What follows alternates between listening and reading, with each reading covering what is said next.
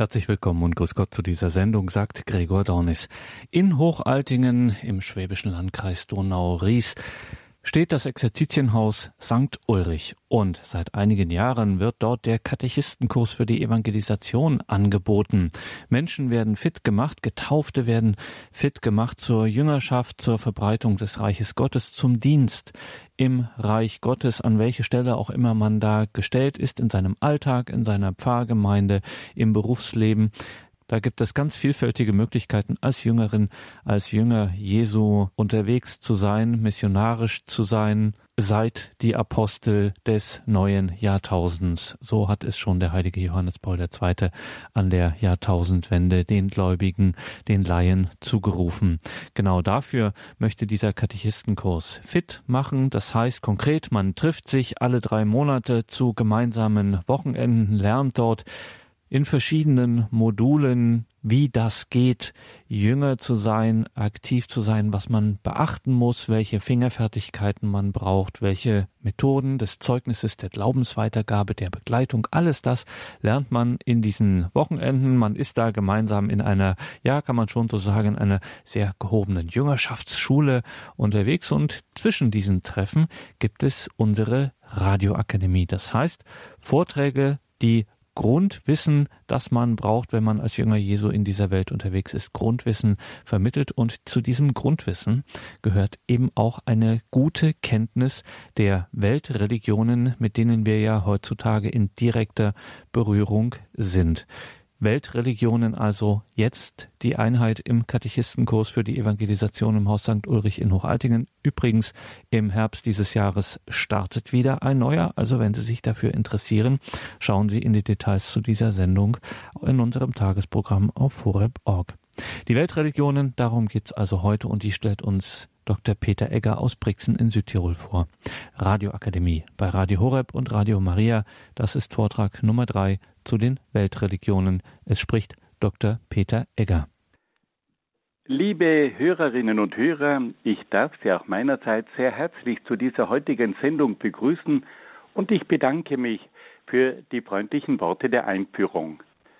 Bevor ich mit meinen Ausführungen beginne, darf ich Sie bitten, dass wir miteinander ein Gebet sprechen, damit der Geist Gottes uns durch diese Sendung begleiten möge.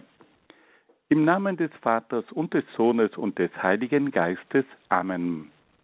Komm, Heiliger Geist, und erfülle die Herzen deiner Gläubigen und entzünde in ihnen das Feuer deiner Liebe. Sende aus deinen Geist, und alles wird neu geschaffen, und du wirst das Angesicht der Erde erneuern. Dann wenden wir uns an die Mutter Gottes und bitten sie um ihr fürbittendes Gebet. Gegrüßet seist du, Maria, voll der Gnade. Der Herr ist mit dir. Du bist gebenedeit unter den Frauen, und gebenedeit ist die Frucht deines Leibes, Jesus. Heilige Maria, Mutter Gottes, bitte für uns Sünder, jetzt und in der Stunde unseres Todes. Amen. Amen. Dann wenden wir uns auch an die Engel und bitten sie um ihren Schutz und um ihr Geleit. Engel Gottes, unsere Beschützer, denen des höchsten Vaterliebe uns anvertraut hat, erleuchtet, beschützt, regiert und leitet uns. Amen. Und dann wenden wir uns noch an den größten Katecheten der Kirchengeschichte, heiliger Petrus Canisius, bitte für uns. Im Namen des Vaters und des Sohnes und des Heiligen Geistes. Amen. Amen. Liebe Hörerinnen und Hörer, wir wollen heute fortfahren mit unserer Sendereihe über die Weltreligionen. Angesichts der vermehrten Kontakte mit anderen Religionen ist es für uns Christen von großer Bedeutung, dass wir die nichtchristlichen Religionen näher kennenlernen. Diese Sendereihe ist ein Versuch, die fünf großen Weltreligionen in einer sehr knappen und kompakten Form vorzustellen. Wir wollen dabei den Hinduismus, den Buddhismus, das Judentum, das Christentum und den Islam etwas näher kennenlernen. Es handelt sich dabei nicht um eine wissenschaftliche Darlegung, sondern um eine allgemein verständliche Einführung in die genannten Weltreligionen. Die Darstellung der einzelnen Religionen erfolgt anhand von bestimmten Schwerpunkten, die sich bei allen Religionen wiederholen. Es geht dabei um den Ursprung, die Verbreitung, die heiligen Schriften, die Glaubenslehre und die Glaubenspraxis der einzelnen Religionen. Bei der Glaubenslehre der einzelnen Religionen werden die jeweiligen Aussagen über Gott, die Welt, den Menschen, die Erlösung und das Endziel behandelt. Bei der Glaubenspraxis hingegen geht es vor allem um den Kult, die Spiritualität und die Ethik. Im Anschluss an die Vorstellung der einzelnen Religionen wollen wir dann auch versuchen, die Unterschiede zwischen den einzelnen Religionen und dem Christentum darzulegen. Wir können auf diese Art und Weise zu einer klaren Unterscheidung zwischen den einzelnen Religionen gelangen. In den letzten beiden Sendungen haben wir die Religion des Hinduismus ein wenig kennengelernt. Und da haben wir gehört, wo der Hinduismus entstanden ist, in welchen Ländern er verbreitet ist, wie die wichtigsten heiligen Schriften heißen. Und dann haben wir auch die verschiedenen Standpunkte und Schwerpunkte der Glaubenslehre und der Glaubenspraxis des Hinduismus kennengelernt. Heute wollen wir uns nun dem Buddhismus zuwenden. Und da beginnen wir wieder mit dem ersten Schwerpunkt, nämlich mit dem Ursprung des Buddhismus. Beim Buddhismus dürfen wir sagen, dass am Anfang eine ganz große, bekannte Gestalt steht, nämlich Gautama Siddhartha. Dieser Mann lebte von 560 bis 480 vor Christus.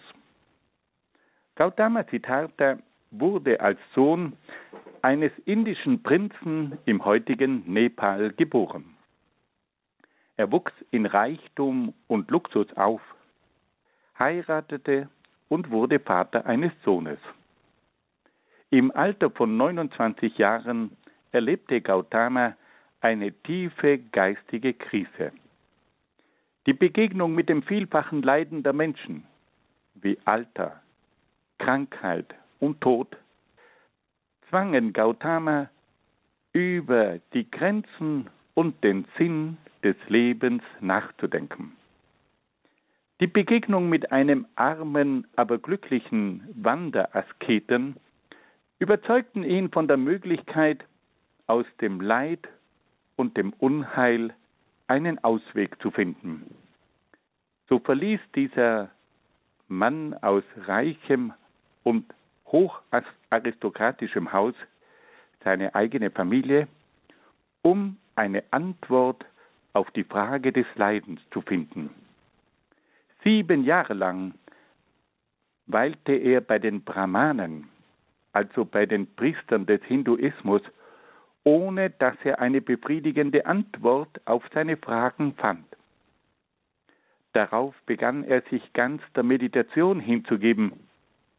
Nach einer langen Zeit der Meditation hatte er unter einem Feigenbaum plötzlich eine Erleuchtung, die ihn zur Entdeckung der sogenannten vier edlen Wahrheiten führte.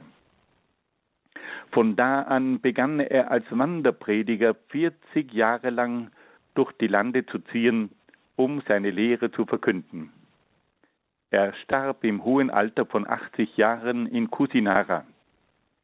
Von seinen Anhängern wurde er später als Buddha, das heißt als Erwachter bzw. Erleuchteter bezeichnet. Wir sehen also, dass am Anfang des Buddhismus eine gewaltige Persönlichkeit steht. Ein Mann aus reichem Haus, der mit dem Leid konfrontiert wird und der sich nun die Frage nach dem Ursprung des Leidens stellt und der sich auch der Frage zuwendet, welchen Sinn hat eigentlich das Leben?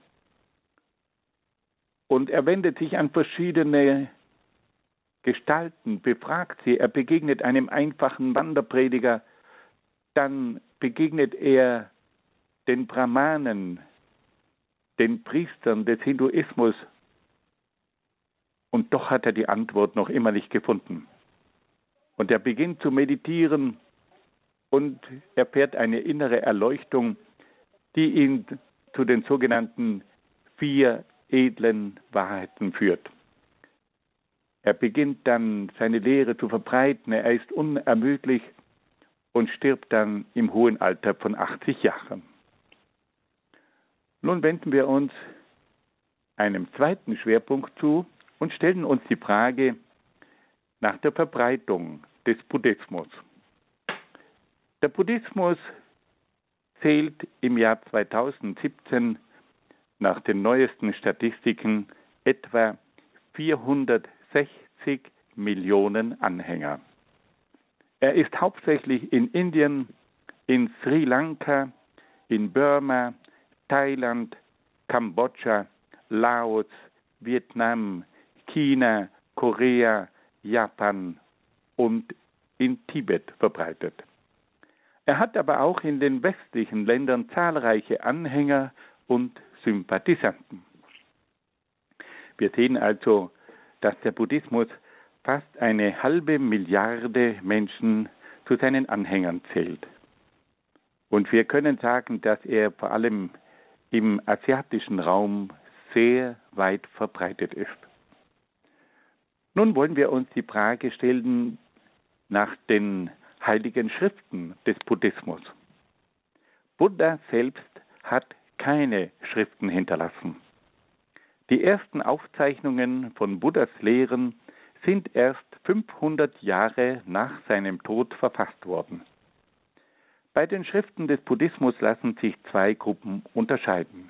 Erstens die Lehrreden des Buddha. Diese Schriften enthalten mehrere Lehrreden, die Buddha der Überlieferung nach an verschiedenen Orten gehalten hat. Sie enthalten auch Streitgespräche, die Buddha hauptsächlich mit Brahmanen geführt hat. Dann gibt es eine zweite Gruppe, die als kanonische Schriften bezeichnet werden. Diese kanonischen Schriften sind auch unter dem Namen Tripitaka bekannt. Diese Schriften enthalten Lehrtexte, sogenannte Sutras. Sie enthalten aber auch Regeln für Mönche und Laien sowie philosophische und kultische Texte. Diese kanonischen Schriften unterscheiden sich auch entsprechend den verschiedenen Richtungen des Buddhismus. Fassen wir das noch einmal ganz kurz zusammen. Am Anfang des Buddhismus steht die Gestalt von Gautama Siddhartha, die von 560 bis 480 vor Christus gelebt hat. Dieser Gründer war ein Mann aus dem Hochadel, der dem Leiden begegnet ist, und das hat dazu geführt, dass Gautama Siddhartha sich mit den tieferen Fragen des Lebens beschäftigt hat. Dann haben wir gehört, dass der Buddhismus 460 Millionen Anhänger hat und dass er hauptsächlich in den asiatischen Ländern verbreitet ist. Und dann haben wir auch noch gehört, dass es zwei Arten von heiligen Schriften gibt, nämlich die sogenannten Lehrreden des Buddha und die sogenannten kanonischen Schriften.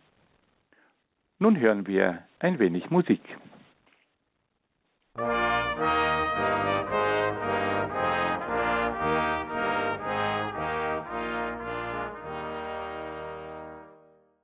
Liebe Hörerinnen und Hörer, wir wollen uns nun den verschiedenen Lehren des Buddhismus zuwenden. Und da beginnen wir mit dem zentralen Teil der buddhistischen Lehren, nämlich mit den sogenannten vier edlen Wahrheiten. Der Buddhismus weist verschiedene Richtungen auf, die in ihren Lehren oft sehr unterschiedlich sind.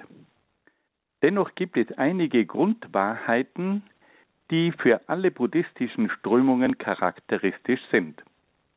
Buddha hat selbst die sogenannten vier edlen Wahrheiten verkündet, die die Ausgangsposition für die gesamte buddhistische Weltanschauung sind. Buddha stellt zunächst fest, dass alles Leben Leiden ist. Die vergängliche Existenz des Menschen, das sogenannte Samsara, ist vom Leiden geprägt und durchdrungen. Geburt ist leidvoll, Alter ist leidvoll, Krankheit ist leidvoll, Sterben ist leidvoll.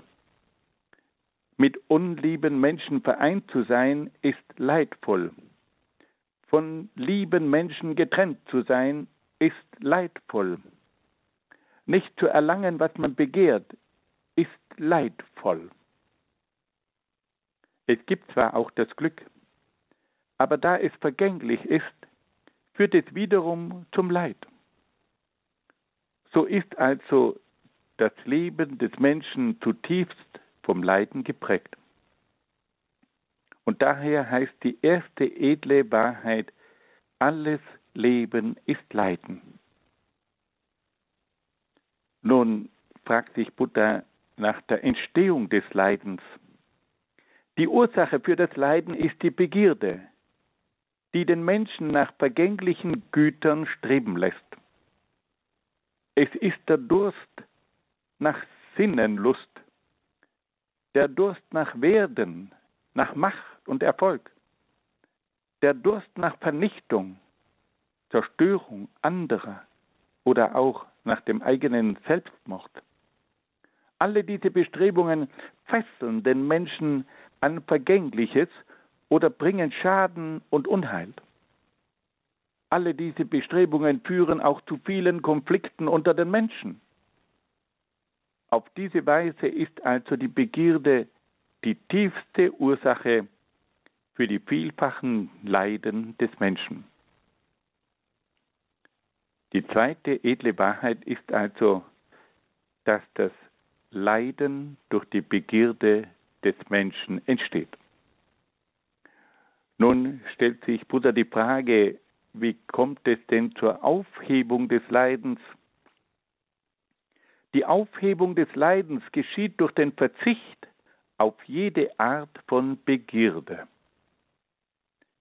Es geht also um die Aufhebung dieses Durstes, die durch die Haltung der Gleichmut erreicht wird.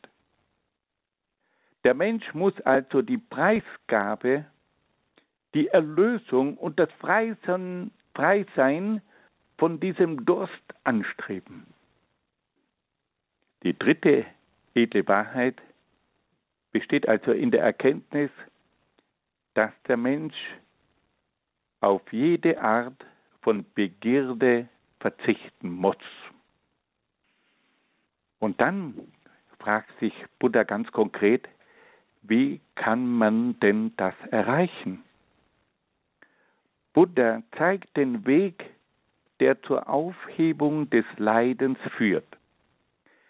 Es handelt sich dabei um den sogenannten achtteiligen Weg, der aus acht Grundhaltungen besteht. Und diese Grundhaltungen lauten folgendermaßen. Die rechte Erkenntnis und die rechte Gesinnung, die zur Weisheit des Menschen führen. Dann braucht es die rechte Rede, das rechte Handeln und den rechten Lebenswandel, die die menschliche Tugend fördern. Und schließlich braucht es auch die rechte Achtsamkeit und die rechte Sammlung die zur inneren Vertiefung des Menschen führen. Liebe Hörerinnen und Hörer, das sind gewaltige Aussagen.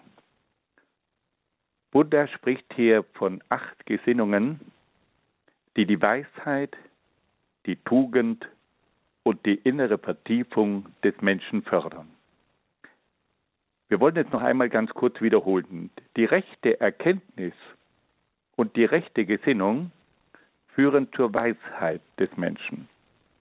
Die rechte Rede, das rechte Handeln und der rechte Lebenswandel fördern die menschliche Tugend. Und die rechte Achtsamkeit und die rechte Sammlung führen zur inneren Vertiefung des Menschen. Wir wollen diese vier edlen Wahrheiten noch einmal ganz kurz zusammenfassen. Die erste Wahrheit besagt, alles Leben ist Leiden. Die zweite Wahrheit besagt, das Leiden entsteht durch die Begierde. Die dritte Wahrheit sagt, durch den Verzicht auf die Begierde kommt es zur Aufhebung des Leidens. Und die vierte Wahrheit sagt, dass es acht Gesinnungen braucht, um zur Aufhebung des Leidens zu gelangen. Durch diese Gesinnungen kommt es zur Weisheit des Menschen, kommt es zur Förderung der menschlichen Tugend und schließlich zur inneren Vertiefung des Menschen. Liebe Hörerinnen und Hörer, das sind die sogenannten vier edlen Wahrheiten. Das ist die zentrale Lehre des Buddhismus. Nun wollen wir uns den einzelnen Schwerpunkten der Glaubenslehre zuwenden. Und da stellen wir uns zunächst einmal die Frage, welche Vorstellung entwickelt der Buddhismus von Gott? Diese Frage ist nicht leicht zu beantworten.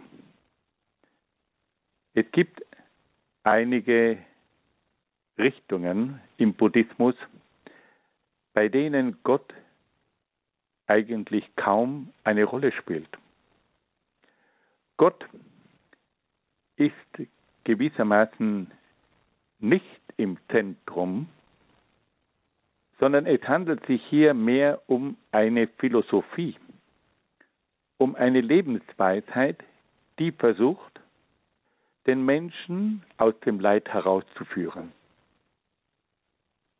Und diese Richtung versucht den Menschen in die Auflösung hineinzuführen, in das Nirvana, damit der Mensch nicht mehr vom Leiden betroffen wird. Und wenn nun die Auflösung des Menschen das Ziel ist, dann spielt hier Gott eigentlich keine Rolle. Und deswegen gibt es also bestimmte Richtungen im Buddhismus, bei denen man sich oft die Frage stellt, ob hier Gott überhaupt von Bedeutung ist. Und ob es sich bei diesem Buddhismus eigentlich in erster Linie um eine Lebensphilosophie handelt, um mit den Problemen fertig zu werden. Aber Gott spielt hier keine tiefere Bedeutung.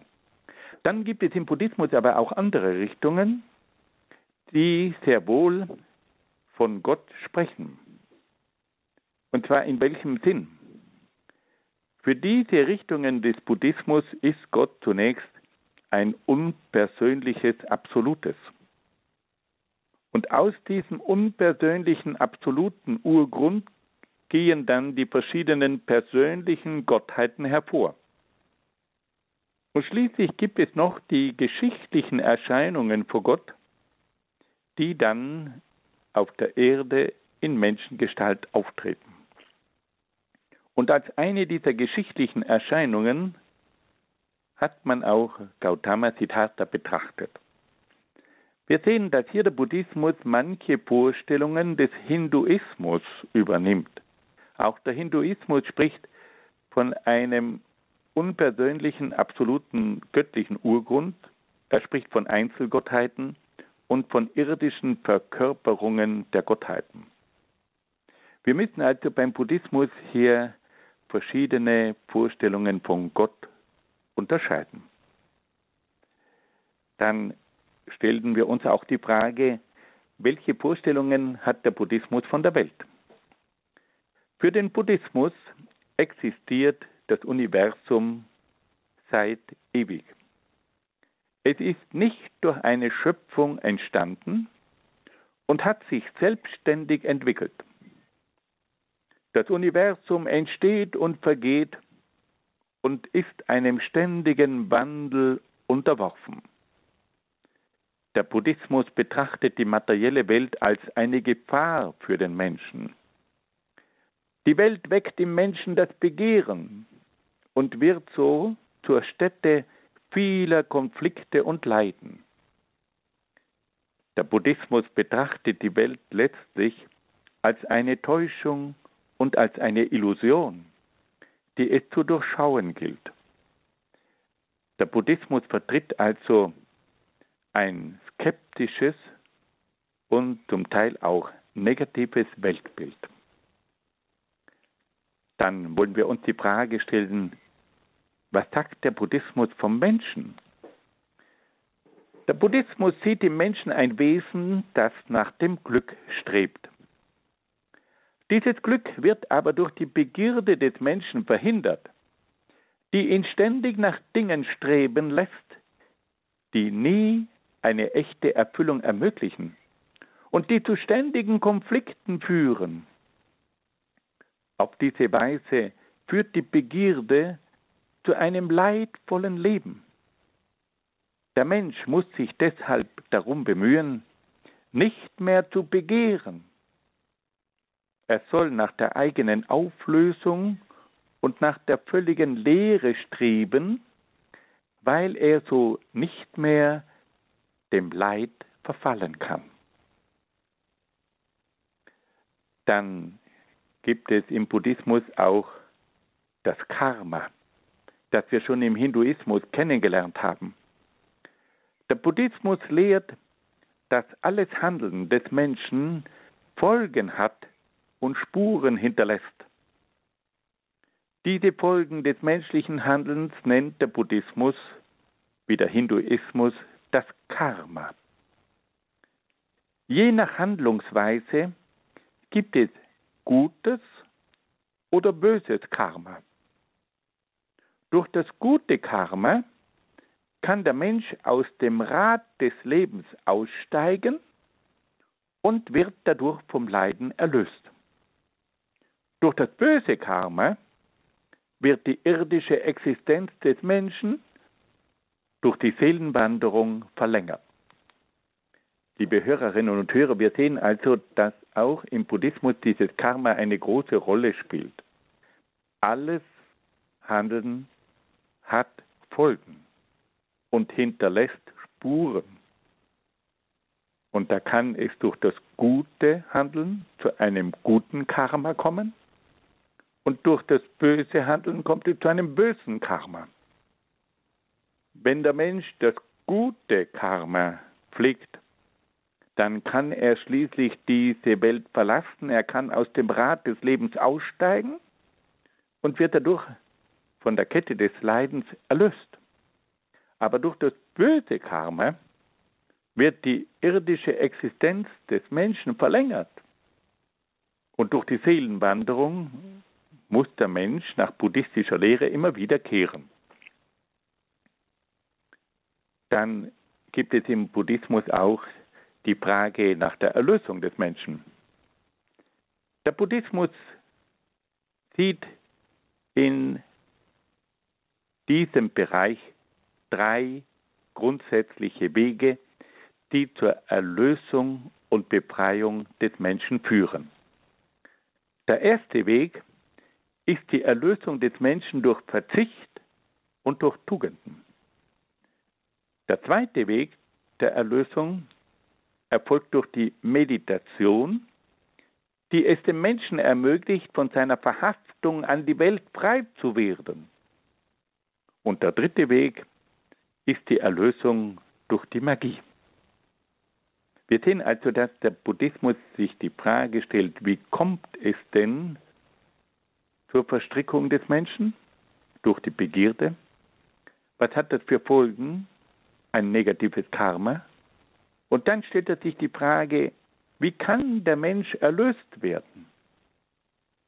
Und da zeigt er drei Wege. Der erste Weg ist die Erlösung des Menschen durch Verzicht auf die Begierde und durch Tugenden.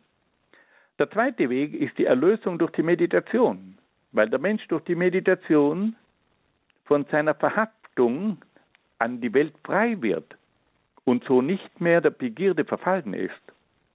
Und schließlich gibt es auch noch einen dritten Weg, nämlich die Erlösung durch die Magie.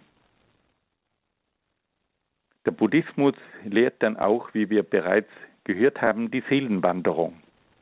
Die Seelenwanderung hat die Aufgabe, das negative Karma in immer neuen Existenzen abzubauen. Der Mensch kehrt immer wieder zurück in dieses Leben und hat dann die Aufgabe, dieses negative Karma abzubauen. Dieses Abbauen des negativen Karmas geschieht durch die rechte ethische Haltung, die schließlich zu einem Überwiegen des positiven Karmas gegenüber dem negativen Karma führt. Auf diese Weise kann der Mensch dann schließlich in das Nirvana gelangen. Und wenn der Mensch kein negatives Karma mehr aufweist, kommt es zum Verwehen des Menschen. Und dieses Wort Verwehen ist die Bedeutung des Wortes Nirvana. Das Nirvana ist also das völlige Verlöschen des Menschen. Durch dieses Verlöschen des Menschen ist nun jede Möglichkeit des Leidens ausgeschlossen. Damit ist der Mensch auch endgültig erlöst. Fassen wir das noch einmal zusammen. Wir haben gehört, dass es im Buddhismus eine zentrale Lehre gibt, nämlich die sogenannten vier edlen Wahrheiten. Die erste Wahrheit sagt, alles Leben ist Leiden. Die zweite Wahrheit sagt, das Leid entsteht durch die Begierde. Die dritte Wahrheit sagt, die Aufhebung des Leidens geschieht durch den Verzicht auf die Begierde. Und die vierte Wahrheit sagt, es braucht verschiedene Gesinnungen, um den Menschen aus dem Leid herauszuführen. Durch diese acht verschiedenen Gesinnungen kommt es zur Weisheit des Menschen, wird die Tugend des Menschen gefördert und kommt zur inneren Vertiefung des Menschen. Dann haben wir gesprochen über Gott, der in gewissen Richtungen des Buddhismus kaum eine Rolle spielt, aber in anderen Richtungen eine ähnliche Struktur hat wie im Hinduismus. Gott ist das absolute, das unpersönliche Absolute. Es gibt dann verschiedene persönliche Gottheiten und dann erscheint Gott immer wieder in geschichtlichen Gestalten. Die Welt ist ein ungeschaffenes Universum, dieses Universum ist einem ständigen Wandel unterworfen. Diese Welt ist aber auch eine Gefahr für den Menschen, weil sie immer wieder seine Begierde anstachelt. Der Mensch ist ein Wesen, das nach dem Glück strebt, aber weil er durch die Begierde immer wieder versucht, sich an irdische Dinge anzuhängen, kann er das eigentliche Glück oft nicht finden. Dann haben wir gesprochen vom Gesetz des Karma, das sind also die Folgen und die Spuren des menschlichen Handelns. Es gibt das positive und das negative Karma. Wir haben dann gehört, wie es zur Erlösung kommt durch die drei Wege, durch den Verzicht, durch die Tugenden, durch die Meditation und auch durch die Magie. Dann haben wir darauf hingewiesen, dass es die Seelenwanderung gibt und schließlich das Endstadium des Nirvana, in dem es zur Auflösung des Menschen kommt und dadurch kann der Mensch nicht mehr dem Leid verfallen. Nun hören wir wieder ein wenig Musik.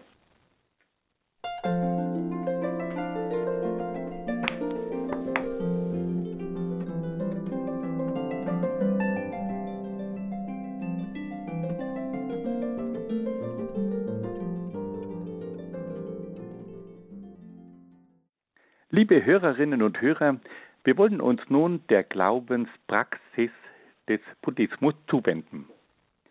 Die Glaubenspraxis des Buddhismus äußert sich hauptsächlich im Kult, in der Meditation und in der Ethik. Die vertiefte Glaubenspraxis kommt aber vor allem in der Lebensform der buddhistischen Mönche zum Ausdruck.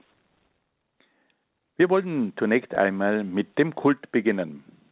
In mehreren Strömungen des Buddhismus gibt es verschiedene Formen des Kultes. Der Kult besteht zum Beispiel in der Verehrung von Buddha-Statuen. Man badet diese Statuen, man kleidet sie und man schmückt sie. Zu diesem Kult gehören auch Hymnen und Gebete, Instrumentalmusik, das Schwenken von Lichtern, das Abbrennen von Räucherwerk, die Darbringung von Opfergaben, von Blumen und Früchten, aber auch von Fleisch und Alkohol an die Dämonen. Typisch für den Kult des Buddhismus ist auch die Verehrung von Stupas. Stupas, das sind Reliquienschreine. Ein zweiter Schwerpunkt der Glaubenspraxis ist dann die Meditation. Die Meditation besteht in einer inneren Versenkung und einem allmählichen Freiwerden von allen Bedürfnissen. Die Meditation muss vier Stufen durchlaufen, bis sie schließlich zur völligen Überwindung des Leidens führt. Die erste Stufe besteht in der inneren Loslösung von den Sinnenlüsten und den unheilvollen Gegebenheiten. Die zweite Stufe besteht in der geistigen Abgeklärtheit. Die dritte Stufe besteht in der glücklichen Gleichmütigkeit und die vierte Stufe besteht in der glücksfreien Gleichmütigkeit. Das Ziel der Meditation ist also eine völlige Gleichmütigkeit, man könnte sagen eine innere Distanziertheit gegenüber allen Dingen die sogar auf das Glück der Gleichmütigkeit verzichtet. Also nicht, dass jemand sagt, jetzt habe ich eine so tolle Distanz zu den Dingen und jetzt bin ich glücklich. Nein, nicht einmal dieses Glück soll angestrebt werden, weil dann bin ich wieder abhängig vom Glück, das die Gleichmütigkeit in mir hervorruft. Also darf ich nicht einmal nach der beglückenden Gleichmütigkeit streben, sonst werde ich von der wieder abhängig, sondern die höchste Stufe ist die glücksfreie Gleichmütigkeit. Auf diese Weise kann der Mensch bereits in diesem Leben die Überwindung des Leidens und damit seine Erlösung erreichen. Dann gibt es im Buddhismus auch die Ethik, die eine ganz große Rolle spielt. Einige grundlegende ethische Haltungen finden sich bereits in der Lehre vom achteiligen Pfad den wir bereits vorgestellt haben, wie zum Beispiel die rechte Rede, das rechte Handeln und die rechte Lebensführung. In der Ethik des Buddhismus gibt es dann aber auch die sogenannten fünf Verbote.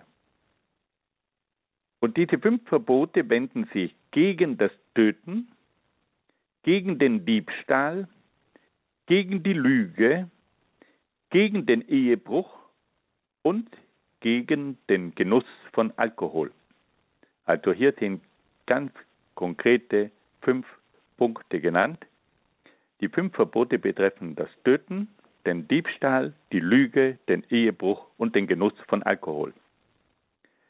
Die höchste Form der Ethik erreicht der Mensch schließlich in den vier wohlwollenden Haltungen gegenüber den Mitmenschen und der Welt. Zu diesen Haltungen gehören die Freundschaft, das Mitleid, die Mitfreude und die Gleichmütigkeit. Wenn der Mensch diese vier Haltungen der Freundschaft, des Mitleids, der Mitfreude und der Gleichmütigkeit erlangt hat, dann hat er die ethische Vollendung erlangt. Wenn wir das zusammenfassen, können wir sagen, also es gibt im Buddhismus diese drei Schwerpunkte, die acht Gesinnungen, die fünf Verbote und die vier wohlwollenden Haltungen. Nun wollen wir noch einen Blick auf das Mönchtum werfen, in dem der Buddhismus in seiner Vollendung zum Ausdruck kommt. Der Buddhismus kennt nicht in allen Formen das Mönchtum, das Mönchtum ist vor allem in der Richtung des Hinayana ausgeprägt. Das Mönchtum beginnt mit dem Noviziat. Zur Aufnahmezeremonie gehören das Anlegen der gelben Robe, das Scheren von Kopf und Barthaar, die Niederwerfung vor einem Lehrer sowie das dreimalige Sprechen einer Formel. Nach einem mehrjährigen Noviziat kommt es zur Ordination des Mönchs. Der Mönch hat nun die Aufgabe, die Laien in der Lehre Buddhas zu unterweisen und ihnen den reinen, heiligen Wandel zu verkünden. Also wir können sagen, der Mönch durchläuft zunächst ein langes Noviziat, das mehrere Jahre dauert, dann kommt es zur Ordination des Mönches und dann hat er eine ganz spezifische Aufgabe. Er wird zum Lehrer der Laien und er muss sie auch in den reinen heiligen Wandel des Buddhismus einführen. Dann gibt es für den Mönch zehn Verbote, die er achten muss. Zu diesen zehn Verboten gehören zunächst die bereits erwähnten fünf Verbote, die auch für die Laien gelten. Also das Verbot von Töten, Diebstahl, Lüge, Ehebruch und Alkohol. Statt des Verbots des Ehebruchs, der für die Laien gilt, tritt bei den ehelos lebenden Mönchen das Verbot sexueller Betätigung. Zu diesen fünf Verboten kommen dann noch folgende spezielle Verbote für die Mönche. Er darf nach Mittag nicht mehr essen. Er darf nicht an Tanz, Gesang und Musik und Schauaufführungen teilnehmen. Ihm ist auch der Gebrauch von Blumenschmuck, Parfüm und Salben verboten. Er darf auch keine bequeme Lagerstadt verwenden und er darf auch kein Gold und Silber annehmen. Also der Mönch darf nach dem Mittagessen nichts mehr essen, er darf nicht an Tanz, Gesang, Musik und Schauaufführungen teilnehmen, er darf auch keinen Blumenschmuck, Parfüm und Salben verwenden. Er darf kein bequemes Bett haben und er darf kein Gold und Silber annehmen. Sie sehen also, das ist hier eine asketische Lebensweise. Aber diese Mönche, die sind die Lehrer, die Vorbilder für die Laien. Nun hören wir wieder ein wenig Musik.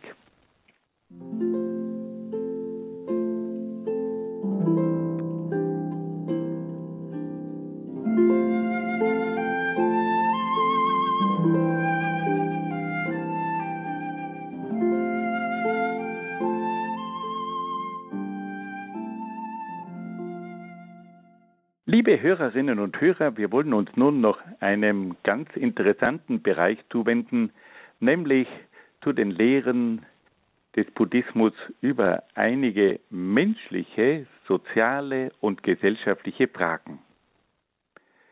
Der Buddhismus hat in ganz entscheidender Weise das menschliche und gesellschaftliche Leben geprägt. Der Buddhismus hat sich in seinen Lehren mit den verschiedensten Bereichen des Lebens auseinandergesetzt. Er befasst sich mit der Beziehung von Mann und Frau. Er fragt sich nach den Grundlagen der Ehe, der Familie und der Gesellschaft.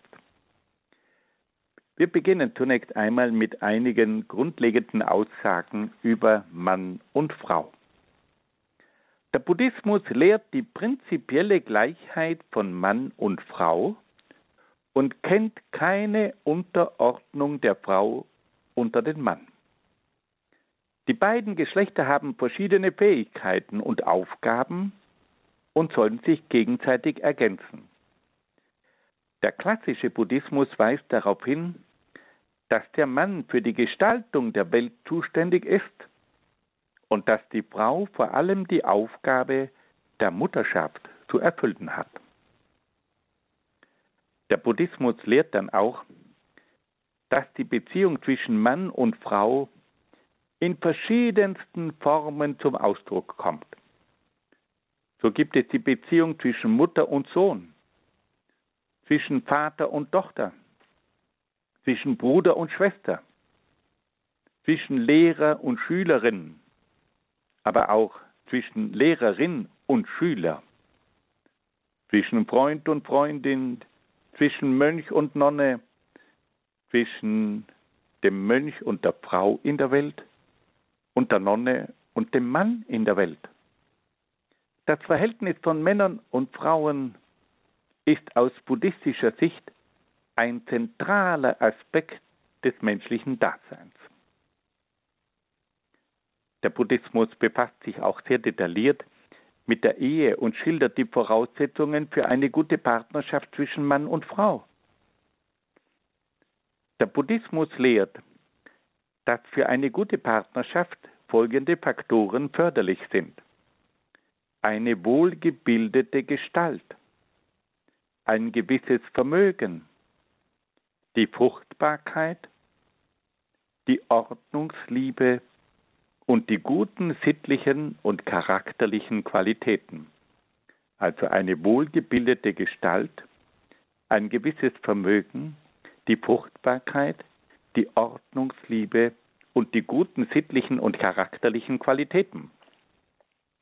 Je mehr von diesen Eigenschaften vorhanden sind, desto angenehmer ist man mit dem Partner unterwegs. Wo sie aber fehlen, da ist es mit der Anziehung vorbei. Die wichtigste dieser Eigenschaften ist die Tugend. Buddha lehrt, dass die Tugend die entscheidende Kraft für eine gelungene Partnerschaft sei. In den Lehren von Buddha finden sich auch fünf konkrete Hinweise, wie ein Mann sich der Frau gegenüber verhalten soll. Der Mann soll sich um die Wertschätzung der Frau bemühen. Es darf zu keiner Form der Geringschätzung der Frau kommen. Der Mann darf kein ausschweifendes Leben führen und muss der Frau treu sein. Der Mann soll der Frau Freiräume gewähren, in denen sie sich selbstständig entwickeln kann. Er soll der Frau einen ausreichenden Lebensunterhalt bieten und ihr auch Schmuck schenken, damit sie sich schön machen kann. Der Buddhismus gibt dann aber auch der Frau verschiedene Hinweise, wie sie sich in der Ehe verhalten soll. Die Frau soll dafür sorgen, dass das Hauswesen wohlbestellt ist. Sie soll das Gesinde gut anleiten. Sie darf nicht ausschweifend sein und soll dem Mann treu sein. Sie soll sorgfältig mit dem Besitz des Mannes umgehen und soll geschickt und behende bei der Arbeit sein. Diese Anleitungen gelten für eine frühere Gesellschaft, aber sie haben in gewandelter Form auch heute noch ihre Bedeutung.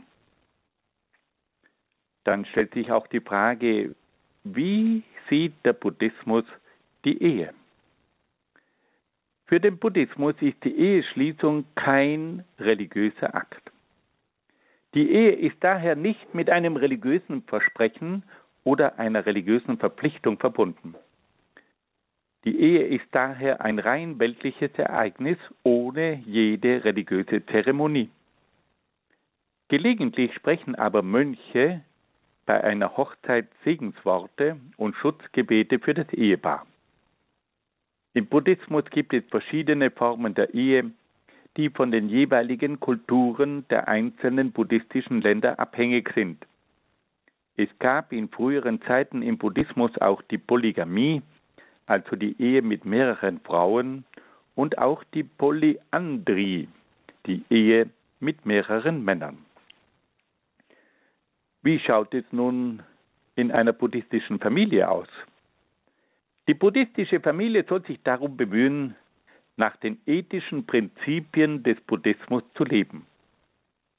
Von zentraler Bedeutung sind die gegenseitige Achtung und die Ehrfurcht der Ehegatten sowie der Respekt und Gehorsam der Kinder gegenüber den Eltern. Die Eltern sind verpflichtet, ihren Kindern den buddhistischen Glauben und die buddhistische Ethik zu vermitteln. Die Eltern sollen ihre Kinder auch dazu anhalten, am Leben der buddhistischen Gemeinde teilzunehmen. In vielen buddhistischen Wohnhäusern gibt es auch einen Schrein mit einer Buddha-Statue, vor dem täglich kurze Zeremonien stattfinden. Während dieser Zeremonien werden Opfergaben in Form von Speisen, Blumen, Kerzen und Weihrauch dargebracht. Wir sehen also, dass die Beziehung zwischen Mann und Frau, aber auch das Leben in der Familie eine ganz große Bedeutung hat. Nun wollen wir uns noch der Frage zuwenden, welche Vorstellungen entwickelt der Buddhismus von der Gesellschaft? Und da gibt es einige sehr interessante Überlegungen. Im Buddhismus können wir feststellen, wie sich Buddha mit dem Ursprung der Gesellschaft auseinandergesetzt hat. Buddha hat sich in sehr kritischer Weise mit der Entstehung und der Entwicklung der Gesellschaft befasst.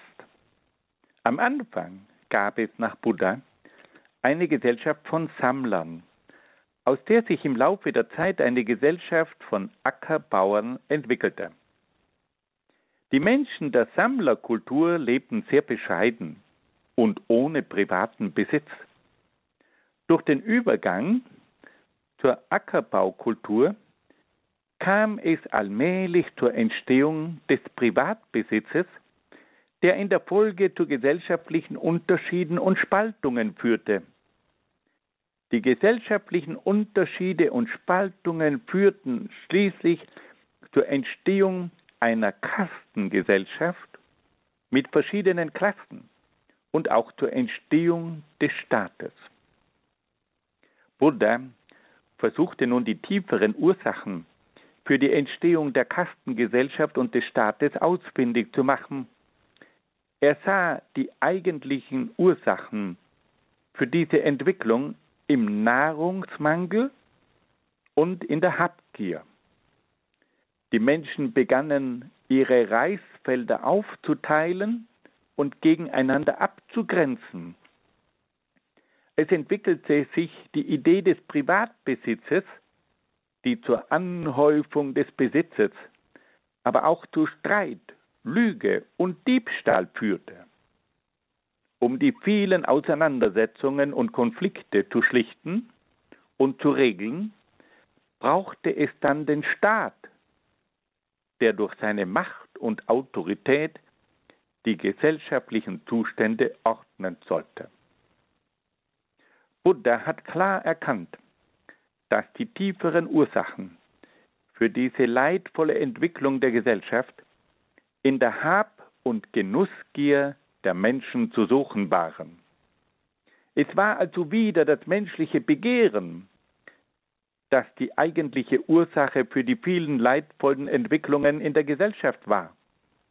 Das menschliche Begehren führte zu Habgier, Geiz, Bewaffnung, Streit, Beleidigung, Verleumdung, Lüge, Gewalt und Diebstahl. Buddha wies dann auch darauf hin, dass die gesellschaftlichen Fehlentwicklungen auch durch den mangelnden Einsatz des Königs für die soziale Gerechtigkeit verursacht würden. Wenn sich der König nicht entsprechend für die soziale Gerechtigkeit einsetzt, dann werden die Habgier der Reichen immer größer und stärker. Dann wird der Habgier der Reichen keine Grenze gesetzt. Und so kommt es auch zu einem immer größeren, zu einer immer größeren Armut des Volkes. Der mangelnde Schutz durch den Staat und die ungerechte Verteilung der Güter führen zu einem moralischen und kulturellen Verfall des Volkes und zu sozialen Unruhen. Buddha zeigt auf, wie die gesellschaftliche Entwicklung in einen unentrinnbaren Teufelskreis mündet, der schließlich zur Selbstzerstörung der Gesellschaft führt. Buddha warnt davor, dass diese Entwicklung zu einem Absturz der Gesellschaft führen werde, in der die Angst und die Gewalt ein unerträgliches Maß annehmen würden. Nach dieser schonungslosen Analyse der negativen gesellschaftlichen Entwicklung versuchte Buddha auf seine Weise eine Änderung der gesellschaftlichen Verhältnisse herbeizuführen. Er versuchte das Übel bei der Wurzel anzufassen und forderte auch im gesellschaftlichen Bereich und im öffentlichen Bereich eine radikale Änderung der Gesinnung. Er forderte eine Gesinnung, die von der Genügsamkeit, der Ehrlichkeit und der Achtung vor dem Besitz der anderen bestimmt wird. Er verlangte die Abkehr von jeder Gewalt. Er versuchte aber auch, den Menschen bewusst zu machen, dass die Güter dieser Welt nicht das Eigentliche seien und das menschliche Leben der Vergänglichkeit unterworfen sei. Er forderte die Menschen auch zum Mitleid und zum Erbarmen mit den ärmeren Schichten des Volkes auf. Buddha erinnerte aber auch an die Verantwortung des Königs für die soziale Gerechtigkeit. Er forderte den König auf, die Wirtschaft zugunsten einer sozialen Gerechtigkeit und eines allgemeinen Wohlstands zu lenken. Der König solle den Bauern Saat, Dünger und Ackergerät zukommen lassen. Er soll den Händlern ein ausreichendes Startkapital zur Verfügung stellen und den Staatsbediensteten eine angemessene Entlohnung ausbezahlen. Der König müsse sich aber auch darum bemühen, selbst nicht mehr den irdischen Dingen verhaftet zu sein und den inneren Weg der Befreiung zu gehen. Buddha wies auch darauf hin, dass die politische Autorität durch die Bewohner eines Landes ausgeübt werden sollten. Alle Bewohner sollten unabhängig von ihrem sozialen Stand an der Politik im Lande mitwirken. Buddha empfiehlt, dass die Bewohner eines Landes möglichst oft zu Versammlungen zusammenkommen, um die gemeinsamen Angelegenheiten in freundschaftlichem Geist miteinander zu klären. Buddha tritt für das demokratische Gemeinschaftsprinzip ein, das die Regelung aller Angelegenheiten durch den Konsens der Bürger garantiert. Buddha hat schließlich auch eine rücksichtsvolle Haltung gegenüber der Natur gepredigt. Er verlangte einen radikalen Respekt gegenüber allen Lebewesen. Er verkündete einen respektvollen Umgang mit der Natur und forderte die Menschen zu einem sparsamen Gebrauch der irdischen Güter auf. Die Natur war die Wohnstätte aller Menschen und sollte allen genügend Mittel zum Leben bieten. Bei Buddha finden sich also bereits erste Ansätze einer bewussten Ökologie. Diese Lehren zeigen, dass eine isolierte, individualistische Betrachtung des Menschen für den Buddhismus nicht möglich ist. Der Buddhismus sieht die Menschen immer innerhalb der menschlichen Gemeinschaft und diese wiederum innerhalb der gesamten ökologischen Lebenswelt. Im Buddhismus kommt auch dem Mönchtum eine ganz entscheidende, ein ganz entscheidender Anteil an der ständigen Erneuerung der Gesellschaft zu. Die Mönche führen ein Leben, das von jener Gesinnung und Grundhaltung geprägt ist, das den richtigen Umgang unter den Menschen ermöglicht. Die Mönche haben aber auch eine distanzierte Einstellung gegenüber den Gütern dieser Welt und pflegen einen respektvollen Umgang mit der Natur. Auf diese Weise sind die Mönche die großen Vorbilder der Menschen. Die Mönche sind aber auch die Lehrer der Menschen und vermitteln ihnen die Grundsätze Buddhas. Mit Hilfe dieser Maßnahmen versuchte Buddha eine Gesellschaft aufzubauen, die von der Gleichheit der Menschen bestimmt war.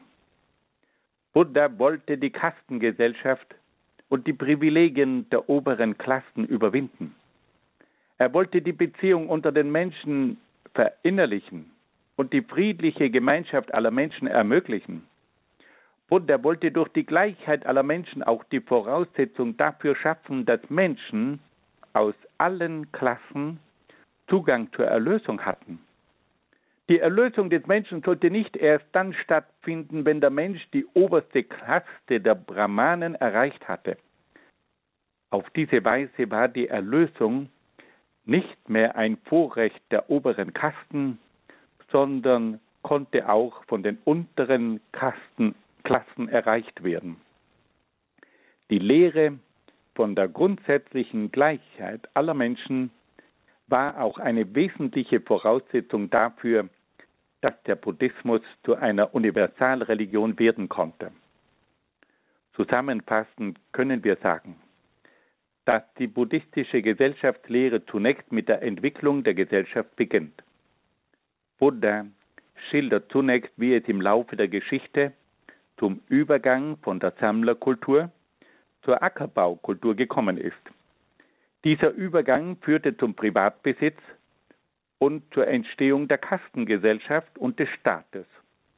Der tiefste Grund für diese Entwicklung war die Habgier des Menschen, die zu vielen negativen Folgen führte.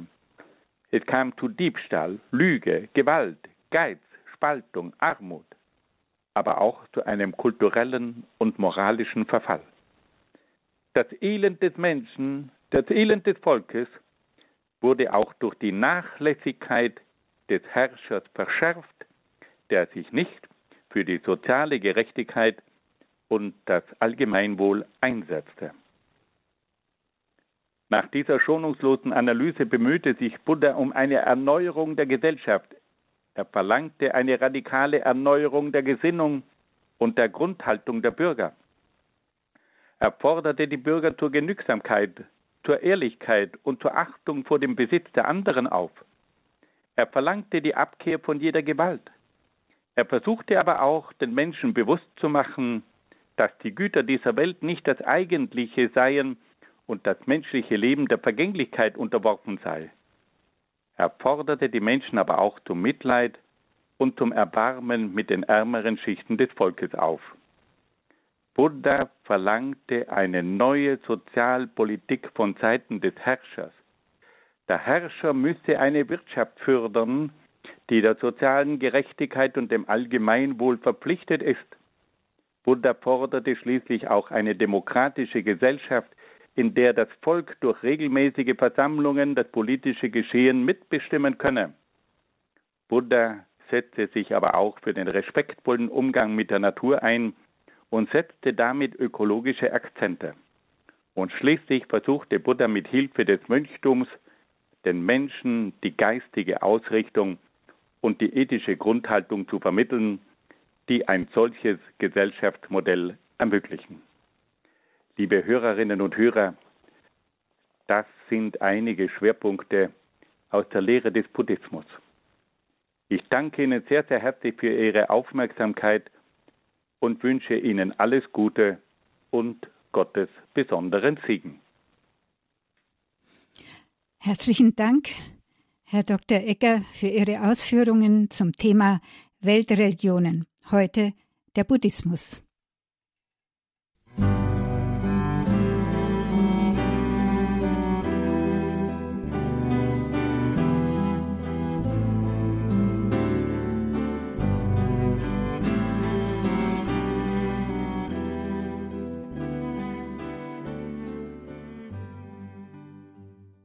Im heutigen Vortrag Nummer drei zu den Weltreligionen hörten wir im Katechistenkurs für die Evangelisation im Haus St. Ulrich in Hochaltingen Dr. Peter Egger aus Brixen in Südtirol. Diesen Vortrag kann man nachhören auf einer CD. Man kann den ganzen natürlich auch in der Mediathek nachhören, horeb.org beziehungsweise in der Radio Horeb App.